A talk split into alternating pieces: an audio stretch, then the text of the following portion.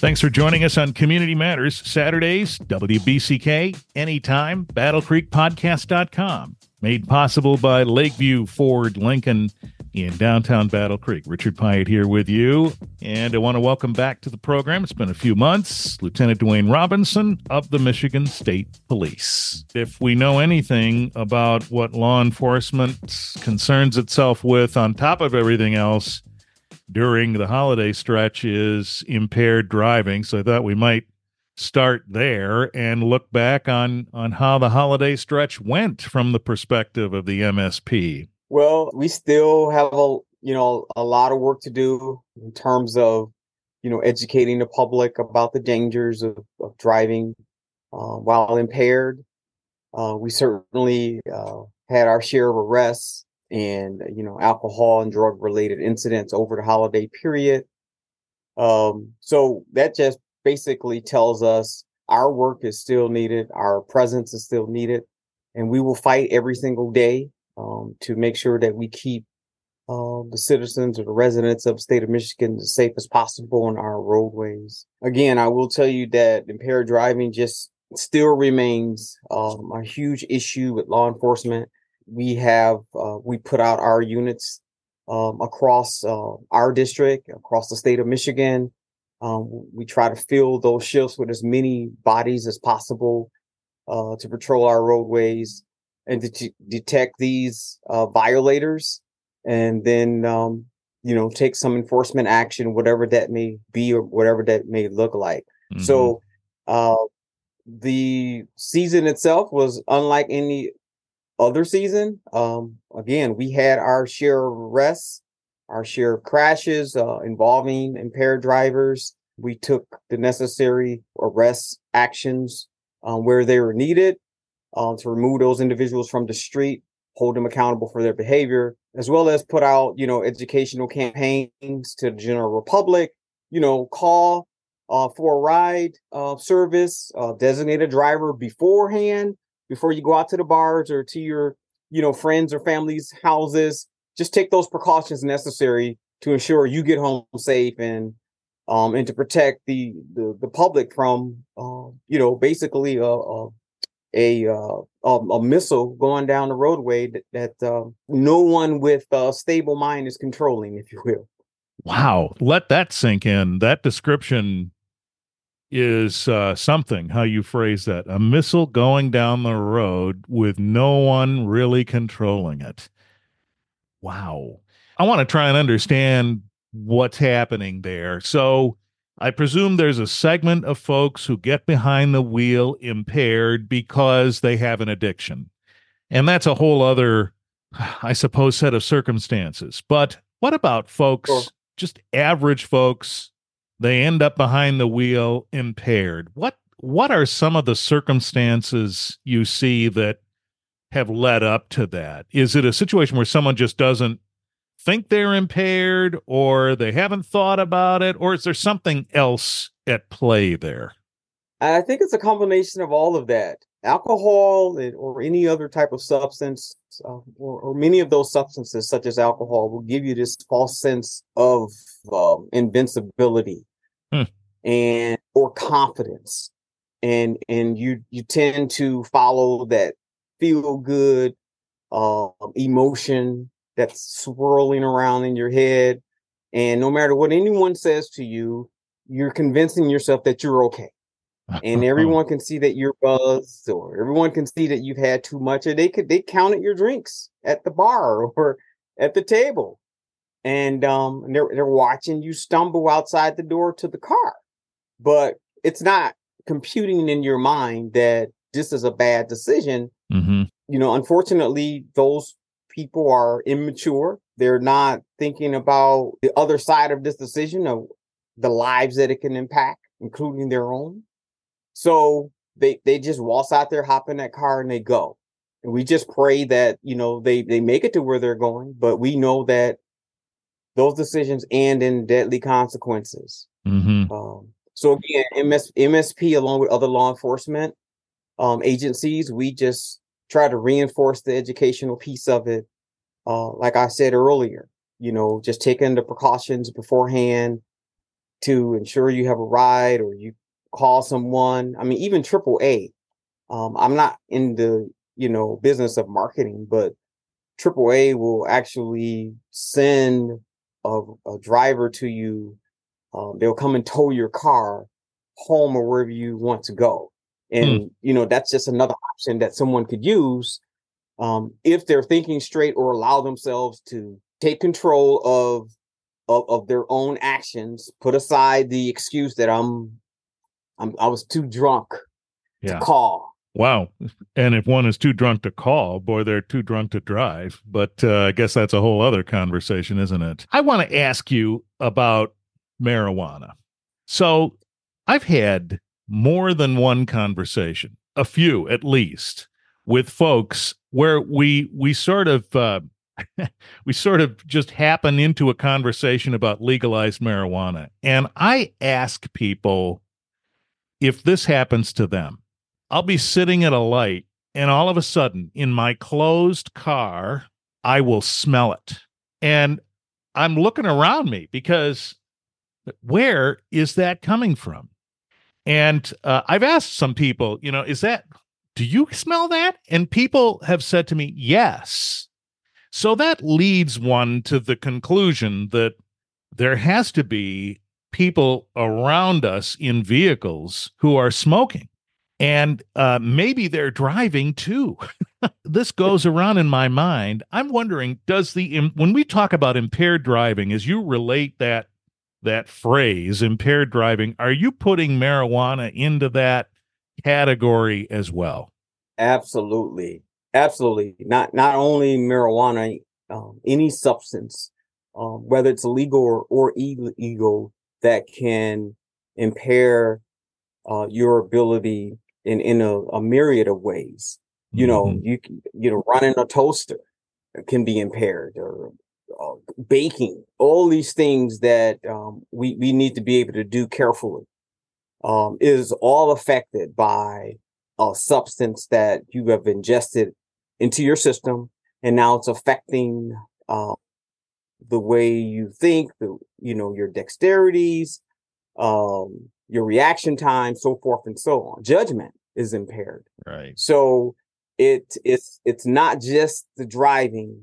um, that the marijuana or other legal substances or legal substances, if you will, affect. Yeah. All of our day to day activities are affected by substances that are that we ingest. So is law enforcement pulling people over for impaired driving that involves marijuana? So in other words, if you pull someone over and determine they're impaired and there's a smell of marijuana is there a test like like you would with alcohol? How, how do you handle that? What we do is we run them through the same type of sobriety tests yeah. as we would if if we suspect them of driving um, while under the influence of alcohol. Um, so it's pretty much the same tests um, and we look for the same type of indicators and once we rule out hey we can't we don't detect any alcohol here Mm. You know, the B the PBT test is registering zero.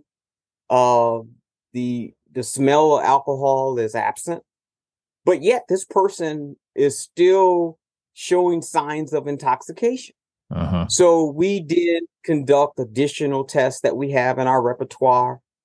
Um, we ask them questions about what they've been doing, of if they've been smoking, uh, we look for other evidence inside the car. I mean, if it gets to that point. So all of that, you know, uh, and and including any evidence that we see at the scene combined, the totality of all of that in our observations, that could lead us to believe that this person is under the influence uh, of a drug. Mm-hmm. And whether that's marijuana or not, we don't know, but we know that whatever they have taken has impaired their ability to drive. And based on our observation in our investigation, we, we will go ahead and arrest that person um, and go and get a blood draw uh, to determine whether or not, uh, you know, what that substance is in their blood yeah. their system. Well, it, it's interesting because uh, as I talked about the smell test from just sitting in my own car, other people seem to say to me, "Yeah, I smell that too," and you just wonder, is that is that a driver who is um, who is under the influence of that? Other um, issues that uh, law enforcement face with trying to detect the the the easiest way to to determine whether or not or to detect marijuana is by the smell test. Yeah. Right. But since marijuana has been made legal, it's it's being offered in other products now. That's true. Like edible, right? And you know, people put on skin lotion and all, all kinds of ways you can ingest it into your system. And so that's a tricky problem for law enforcement to overcome as well. Yeah. And so that's why we the extra tests, um, take the extra time. We we pour a lot of money into drug recognition experts. Um, in fact, it takes about ten, fifteen thousand dollars just to train one officer in becoming a drug recognition expert. So it's it's a lot of money um, upfront to train officers uh, to take a deep dive into an individual's behavior, and that makes it very tricky for us because there is no oral test that we can give on the side of the road, um, like a PBT to determine. So, um, so it, it's a little bit more complicated, but we do get there, um, and we do make those arrests, and they come back from the lab confirmed usually. Mm. So, so what we're doing is working. Until we get something better, this is what we have to use. So, you know, when you were with us the last time, we talked about something that was new at the time. This was last summer, 2023. Uh, we talked about uh, a law that had taken effect, which has to do with handheld devices in cars. Illegal in Michigan now to hold your phone while you're operating a motor vehicle. And that, you might remember if you were with us for that episode, we heard Lieutenant Robinson say that even means when you're sitting at a light, a red light, or a stop sign, you still can't pick up that phone. By the way, if I'm not smelling marijuana, I might see somebody holding a phone while I'm sitting at a red light. Hey, choose your poison. right. It's an education, isn't it, uh, Lieutenant? Yeah. Because uh, I expect that some people whom the uh, officers have pulled over have said, oh, I didn't know I couldn't do that. You probably hear that. Absolutely. Yeah. So this is, uh, a con, you know, a continuous, ongoing. It's pro. It's going to remain ongoing campaign to educate and re-educate and re-emphasize. You know, hands-free Michigan. Um, and and the bottom line is we're trying to save lives at the end of the day. Um, you talk about just being distracted while you're driving a machine down the road um, and you think that you can do that while, while your brain is multitasking mm-hmm. when driving itself is a complicated task it just appears easy but there's a lot going on um, with us cognitively to ensure that we're getting from point a to point b as safe as possible now you throw in there a facebook message that you're trying to respond to at you know while you're going 45 miles down the road. At least. Yeah uh we're back yeah. to the missile the missile that's not guided. There you go. It's, yeah. it's, a, it's right. I remember asking you so how much lieutenant you know somebody's got the phone in their hand you're going to issue them a citation for that? I think you said a hundred dollars right? Have there been a fair amount of those right. issued? I looked it up uh, through our analysts, and from the time, um, I believe July 1st, June 30th, I think it went into effect 2023 through the end of the year, just under 900 um, citations have been issued across the state, and about equal as equal as many verbal warnings have been issued along with the citation. So um, so just under 2000 enforcement, um, uh, you know, it, it, uh, measures have been taken against drivers um, since the inception of this law. That seems kind of low to me, considering the population. I'm thinking that is a win. We're hoping it's a win. we'll we'll take whatever we can get. yeah, that's right. Out of the the Yes. millions of people in Michigan, 900 citations and 900 warnings, 2000. That's that seems uh, that seems uh, a f- fairly low. I'm not a statistician, but uh, it seems fairly low. Well, let me just add uh, that that's just Michigan State Police. That's true. Okay. Yes. So we Thanks have to make sure. yes, that's that's that's the disclaimer there. This is MSP only. We know there are thousands more likely have been issued. Well, thanks for that clarification. That makes sense. So if you take into account all the sheriff's departments and all of the municipal patrols, it probably is a lot more. Bottom line, can't hold your phone anymore, and uh, I still see that happening a lot. And I'm I'm only on the road a fraction of the time. So imagine that. Speaking of uh, impaired driving and, and various things that might keep us from operating the motor vehicle the way it's supposed to be, I feel like I see a fair amount of, of news stories about wrong way drivers. And I don't know whether my uh, brethren in the media are just doing more stories on that or if there's more incidences of that. How does the Michigan State Police view that issue? Is it a growing problem?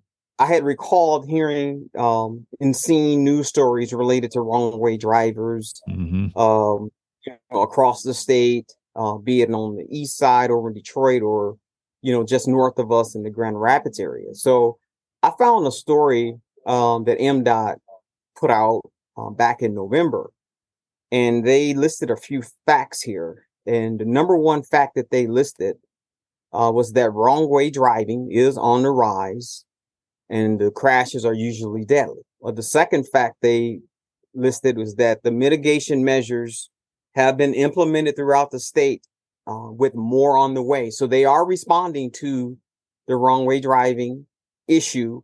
Um, and they also noted that MDOT MSP in the city of Grand Rapids are partnering to help with some of these incidents that occurred right off US 131. Yeah. We presume that, and, and I'm not asking you for a stat here, but we presume that uh, when someone's driving the wrong way, that's an impaired driving situation more often than not. Is that how you view it? It could be. I don't have the research like, you know, like you just alluded to, just stated. It could be a confused driver. Yeah. Uh, there are drivers out um, on our roadways who are diabetic. Sometimes they have a diabetic attack, which causes them to appear to be impaired or under the influence or something, and and it confuses them. So whether it's alcohol, drugs, um, or confusion, um, none of it really matters at the end of the day because if you're up the, the ramp the wrong way, Yeah. it's a deadly situation. So, uh, so as a, as a law enforcement a community, you know, we we are partnering with MDOT, uh, Michigan Department of Transportation, and whomever else we can partner with um, to respond to this issue. And they're using technology as a way to help curb some of these incidents Yeah. and, and to help alert people quickly that they're they're going the wrong way. if a person's driving down the road, presumably a highway, and there's a wrong way driver coming at them, is there a protocol in order to avoid a crash? Just as a driver myself, um, I would just think to drive off to the shoulder of the roadway as quickly as possible and, and to stop your car, to drive out of the path of that driver that's coming as quick as you can, as safe as you can. I've read that you should do that and and then you should steer to the right. I don't know what it is about the right. It, it apparently has something to do with what reflexes tend to come into play in those situations, but uh, that was pretty much in concert with what you just said. Uh, get out of the way, and and typically the advice was turn to the right and, and get to the shoulder, um, and, and stay out of the the, the travel lanes at that point in time. But uh, you really have to have a presence of mind. You have seconds to make that decision and execute it. You do. I, and I would just add that you know how you know we what we tell people who are encountering uh, animals in the road, such as deer, Uh-huh. uh, to to slow down if you can, uh, and the last thing you want to do is jerk your wheel or slam on your brake, lose control, and and crash into a tree and and, and potentially kill yourself or you know seriously injure yourself. So so so that's kind of the same mindset that I would tell people in, all um in everything that you do um try not to lose control of your vehicle I think sometimes, as you've alluded, it's uh, the the first response is the most stark. The first reflex is to do something that complicates the problem, like slamming on the brakes and and that sort of thing, which then uh, could mean uh, losing control of the vehicle and a worse outcome. Uh, so that's a an interesting point. You know, I, uh, years ago, I was a broadcaster working for AAA, the insurance company. It's twice now they've come up in this conversation and one of our one of our uh, uh, pieces of advice that we would impart as as broadcasters with AAA was it was easy to remember don't veer for deer there's a deer in the road and you're going to hit it yeah it's safer to hit it than uh, try to avoid it which uh, uh, was rooted in the notion that you just expressed which is it's harder to get control of your vehicle again if you're going to make a a knee jerk reaction uh, while going like a missile down the highway, and uh, it might be actually safer to hit the deer. Well, we leave you with that. Lieutenant Duwayne Robinson with Michigan State Police. Come back when you'd like. thank you appreciate it Quick postscript there. Lieutenant Robinson mentioned that AAA program where they'll tow your car if you're too impaired to drive. That's actually a program called Tow to Go. And AAA Michigan does that at the year end holiday. So it's not an all year long program, but it is something they implement at the end of the year to avoid, help avoid folks driving while impaired.